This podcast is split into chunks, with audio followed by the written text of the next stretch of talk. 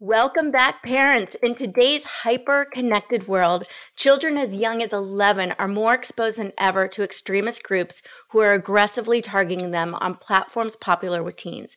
For example, a neo Nazi organization recently ran a social media recruitment campaign using gaming imagery and memes that received 800,000 views from boys aged 12 to 15. Today, we're joined by clinical psychologist Dr. Emily Bashaw, a leading expert on radicalization and co author of Addictive Ideologies Finding Meaning and Agency When Politics Fail You. Dr. Bashaw will walk us through this alarming trend and provide practical solutions to safeguard our teens from radical influences. Dr. Bashaw, welcome to the show. Thank you, Dr. Cam. I appreciate being on on such an important topic. This is a really big topic, and I want to just first start with a little backstory. What inspired you to start focusing on addictive ideologies, and what exactly is that? Yeah, that's a good question. So, my partner Paul and I were really interested in these trends globally um, that were causing genocides or excusing terrorism or condoning violence to such a mass scale of human rights abuses across the globe. So we did a deep dive and illustrated my family's survival out of uh, persecution, being Jews in Iraq during the rise of the Ba'ath Party in our book, Addictive Ideologies. Um, and what we found was, and we, we also did some studies. Uh, we were recently in Bosnia meeting with community and political leaders, studying the Bosnian genocide and what happened there. And what we found was masses of people were relinquishing their agency to the political powers. And what made them vulnerable was that they felt defeated or they were angry because they felt like they had something that they lost. Um, and leadership were able to point the finger at, to a group and say, it's this group that's the cause of all of your problems and really offer a very simple solution and narrative and when people feel committed because of tribal tribalism and tribal beliefs and it really pushes them to more of those extremist ends. So, if people are perceiving themselves as a victim, this is one of the biggest risk factors that we're seeing that recruiters um, can utilize propaganda to influence and and come into the mind and the psyche of an individual, sometimes unbeknownst to them, um, and giving rise to more of these extremist attitudes and ideologies. So when you see yourself as a victim, you're more likely to dehumanize this out group. And that way, when violence is happening to them, you really don't feel any empathy or compassion for them because you really don't see them as human. You don't see the shared humanity that you exist uh, or coexist with them. Um, and so that's when violence can uh, increase and condoning um, all kinds of perpetrations against these outgroups. And that's that's what we've been seeing. I, I do forensic work as well. Um, I do evaluations on people who are facing life sentences, um, committed capital crimes, uh, also convicted of domestic terrorism. And so some of these are, are the trends that I'm seeing in the work that I do. Yeah, I, I'm so happy you're here because we talk a lot about. I think a, a, softer view of this, and it's not soft, but a softer view of this is even on social media. We a lot of people say pretty nasty things to people because we've dehumanized them because we're not seeing them. You know, we're we're like a anonymous almost and saying things. So I think we even see that trend growing and then it just becomes bigger and bigger. And we talk so much about how to help the victims and what the victims need to do to protect themselves. And I don't feel like there's enough conversation about how do we prevent the people that are doing this and you know that are the ones that are going out there and saying these things. And i think this is this level of building up people's resistance or tolerance to some of the things that you're saying. Like you were saying when we get to extremists they don't go immediately there. They're they're building them up to get there right? So let's talk about our teenagers and how are they kind of impacted or influenced by this thinking, especially when their parents don't think that? Yeah, yeah. Um, there's a lot to unpack that's there. I think just looking at youth and adolescence, it, it's an awkward age. There's a lot of identity searching um, and trying on of different ideologies. Um, and fitting into groups, not wanting to be ostracized, and maybe finding one's attitudes and perceptions really more gelling with the group. It becomes more complicated on social media because you're right. There is this element of humanity that is taken away. Just imagine if somebody said something to you that you didn't like, but you cared about what this person thought about you but then you went and complained to your friend about them. The way you talk about them to your other friend is not the same as you're going to talk about them and how hurt you were or what happened or what they said and how you responded to it. You're going to be more cautious if you care about that relationship. Obviously, if you don't care about that relationship, you may just say whatever is on your mind unfiltered. But you're going to be more filtered when you um, approach that person, especially if you care about maintaining that relationship um, or you see how they're responding to you in terms of their facial cues and nonverbals. That is all stripped away when you're on social media. You just have no gauge of how other people are responding aside from likes or dislikes or memes that people are posting and and you're getting such short um, bursts of responses it can be really hard um, and oftentimes misleading or misinforming what other people's attitudes truly are and and so there's a lot of information that gets missed. And and so i i definitely recommend we need to build more resilience um, rather than promoting safety. Obviously we need physical safety. That's very important.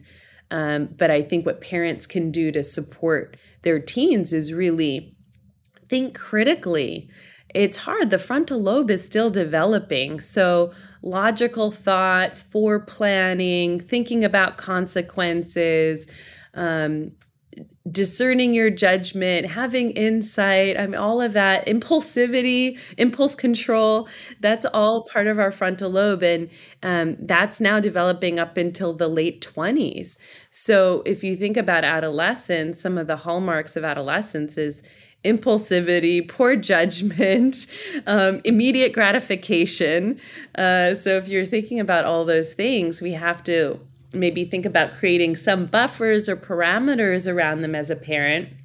Um, ha- uh, your relationship, a parent's relationship with their youth, is going to be the biggest protective factor and buffer against any kind of recruitment online.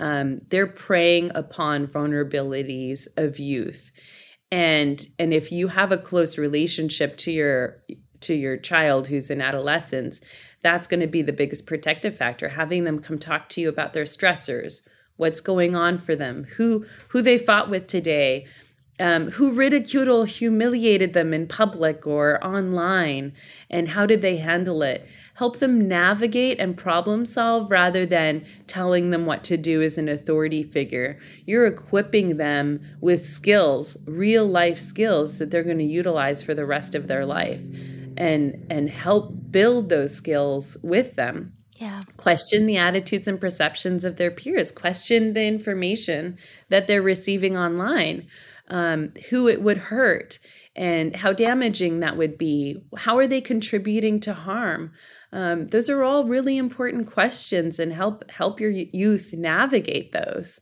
so dr bashaw i had a friend who, and this was several years ago, and it just has stuck with me so much. And she had a, or has a really good relationship with her son. Like I've seen them very good.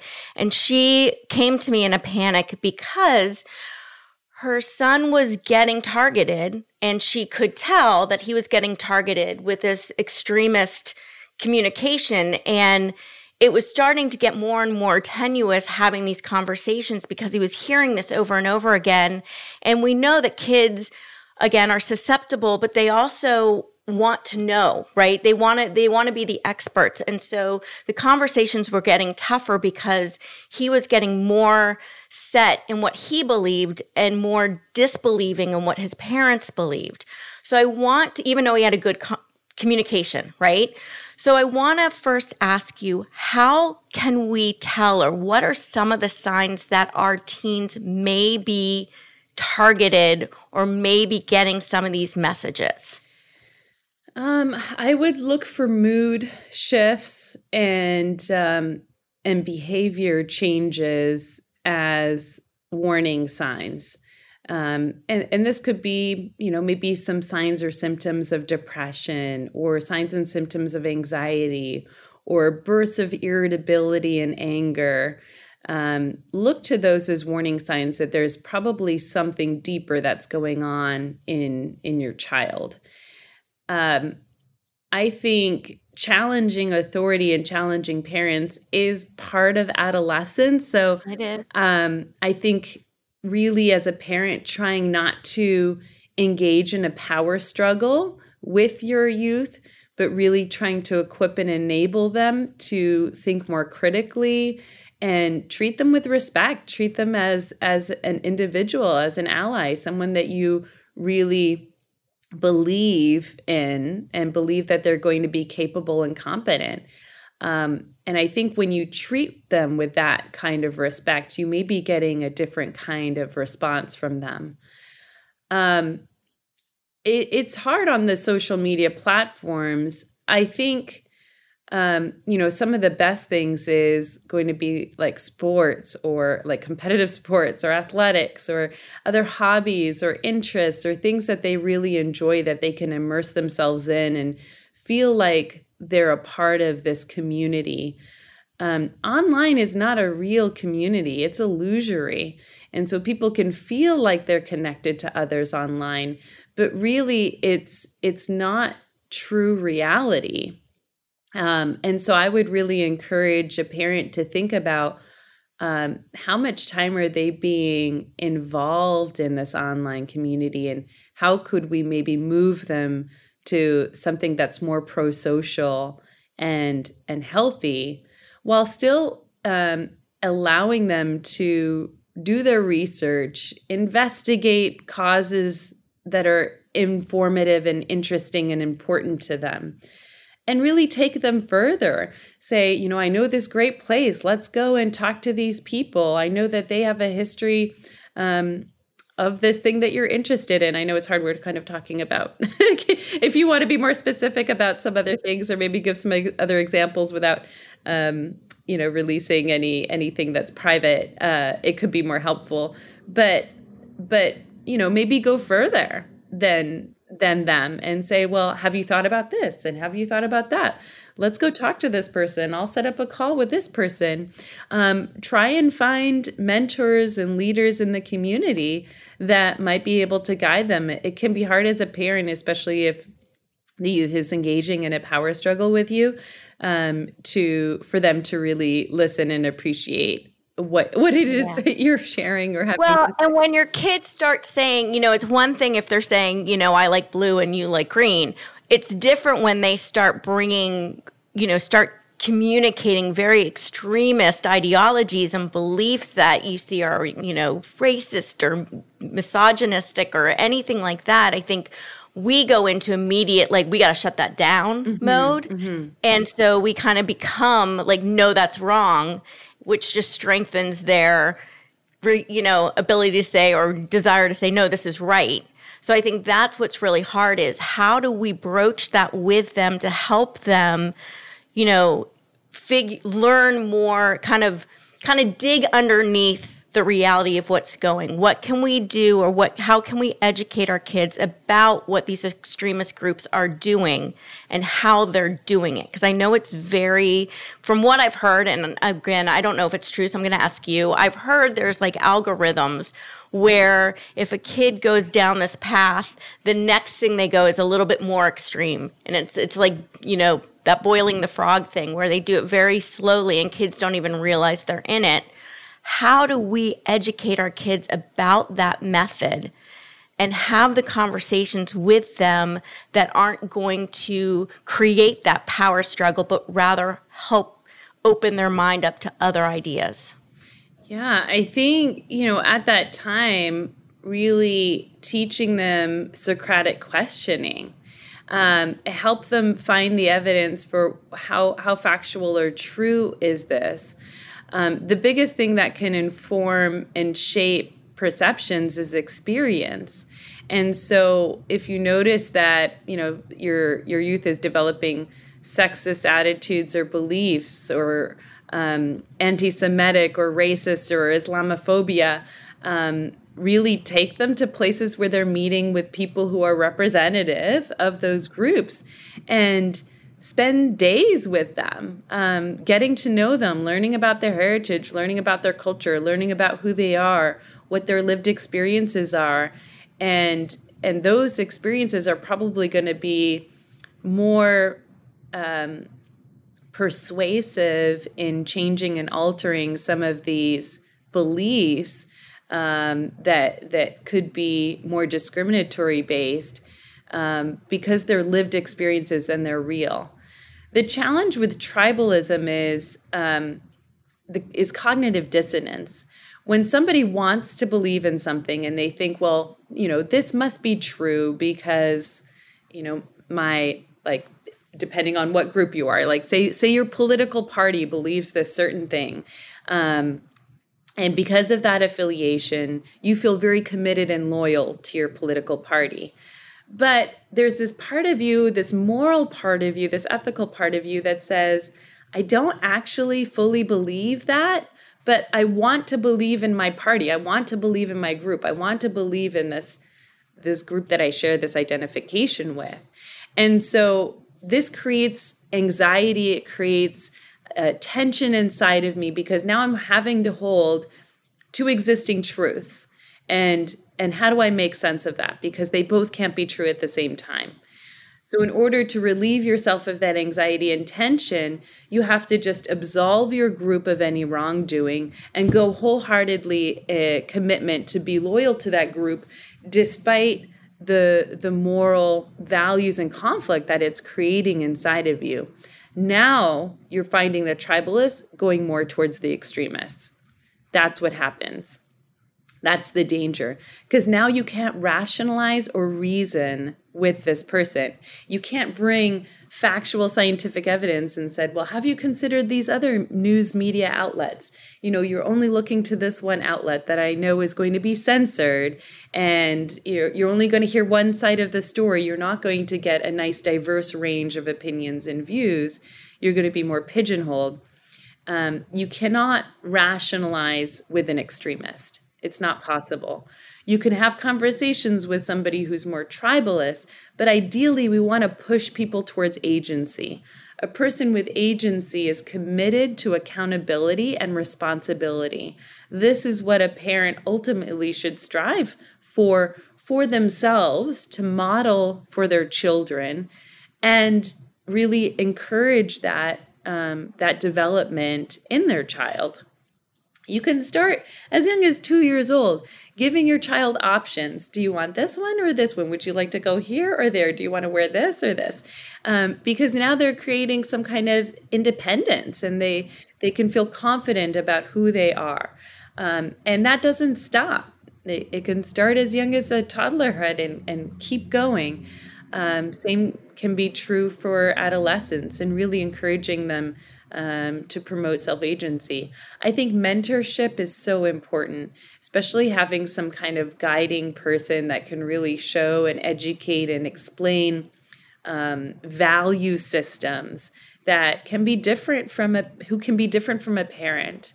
Uh, I think that can be really important. Ask them difficult questions at the dinner table. What was the hardest thing you had to do today?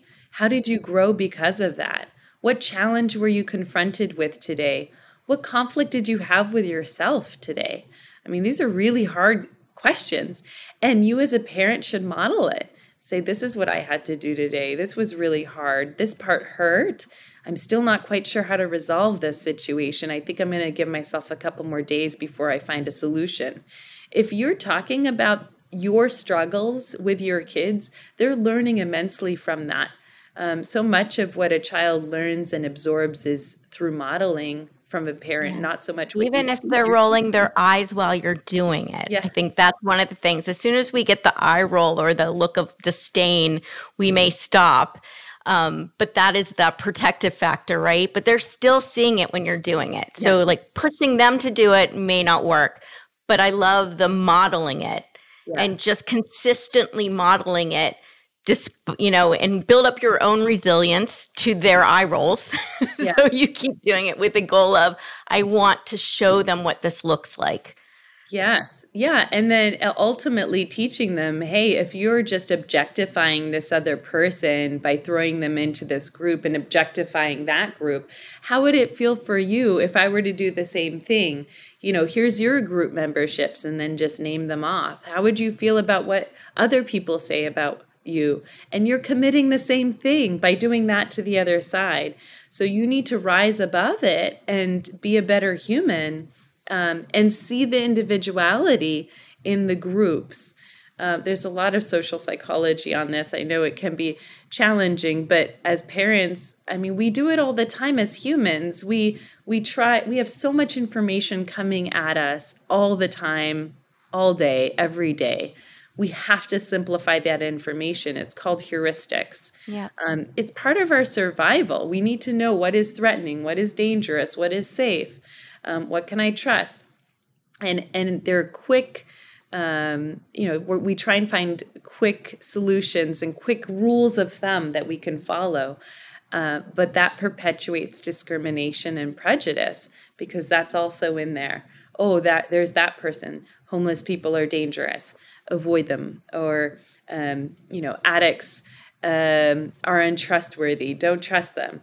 Uh, and we just dehumanize them because we're lumping them into groups and we, we lose the individuality. Yeah, I, I, think the biggest thing that I'm taking away from this that parents can do is humanize whatever it is that they're feeling against, whatever they're, and a lot of it's from fear, right? Like we put them in, they see them, we see them as dangerous or different or whatever. So finding a way to humanize the very group that they are becoming disdainful toward or discriminatory toward and having that conversation. I know we've done um, you know, have gone and fed homeless. And having sitting down on a bench and having a conversation with a person that's homeless completely changes your perspective of these people are lazy and just reaching you know just kind of trying they have these incredible life stories and just profoundly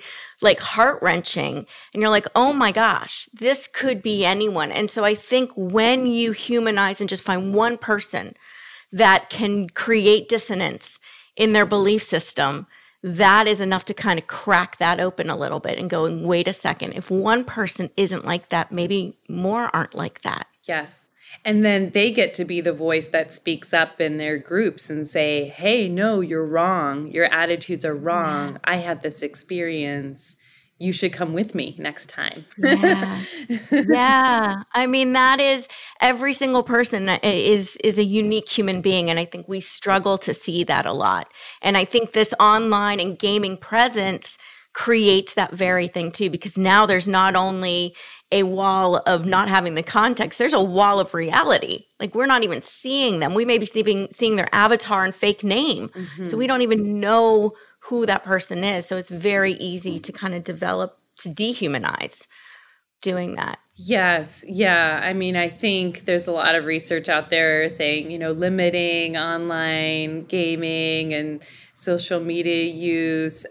I, I think the best thing that a parent can do, um, because you can't see everything all the time, I think the best thing that a parent can do to assuage that anxiety um, you know, and want your child to live in a bubble for the rest of their life. Right. We can't do that either. no, you can't do that either. Makes life easier, but as you may want. um, is really trusting them, promoting self agency, teaching them about accountability and responsibility, showing respect for them, helping them to build their courage and their confidence, yeah. and ask them you know, how did you stand up for your belief today? And how hard was that for you? Yeah. And how did you feel about yourself afterwards? Um, you know, and it could be something so little, but just the fact that they're looking for it and and they're not as tempted to go with you know that more that tribalist belief and what the group is thinking and doing because they themselves don't want to be ostracized or humiliated or rejected. Sometimes it's more important to speak up and be that voice of opposition and still confront rejection um, and you're going to learn who your friends are very quickly. Yeah. There's a lot here to process. Mm-hmm. it's very very helpful. What is one big takeaway that you want parents to to keep with them after this episode? You know, one of the approaches I have with my client populations, and I, I do this with my daughter as well, and my husband. right. It always it works with everyone, it right? With everybody that I love. Um, you know, but but it's this belief that I accept you where you are today and I demand more. Mm. And and so there is this d- dichotomy that exists. It's a dialectic, um, and both are true. I'm not rejecting you. I'm not. I'm not invalidating your experiences and where you are today. Struggles are a natural part of development. I want you to build struggle muscles to be a better human. And guess what? I'm doing the same thing for myself. I'm always demanding more of myself. But I'm not invalidating, I'm not rejecting myself. I love myself.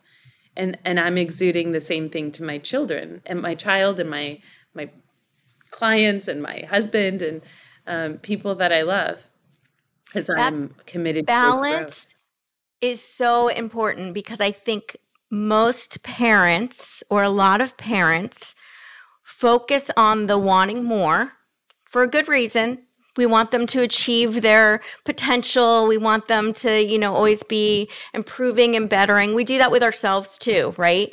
We're always demanding more. I think that outweighs often the accepting who you are today yeah. and the acceptance of now. And so i think it's really important that our messages convey that too. And I, I think that often gets lost. Do you find that that that part of the message Yes, yeah, and that creates all kinds of other problems and chasms and dynamics in in relationships and can be underlying reasons of conflicts um, yeah. and pain. Yeah, absolutely. I think um, people may do whatever they can to avoid being alienated or rejected, and and it could be self sabotaging um, in terms of what they do to get those means and ends.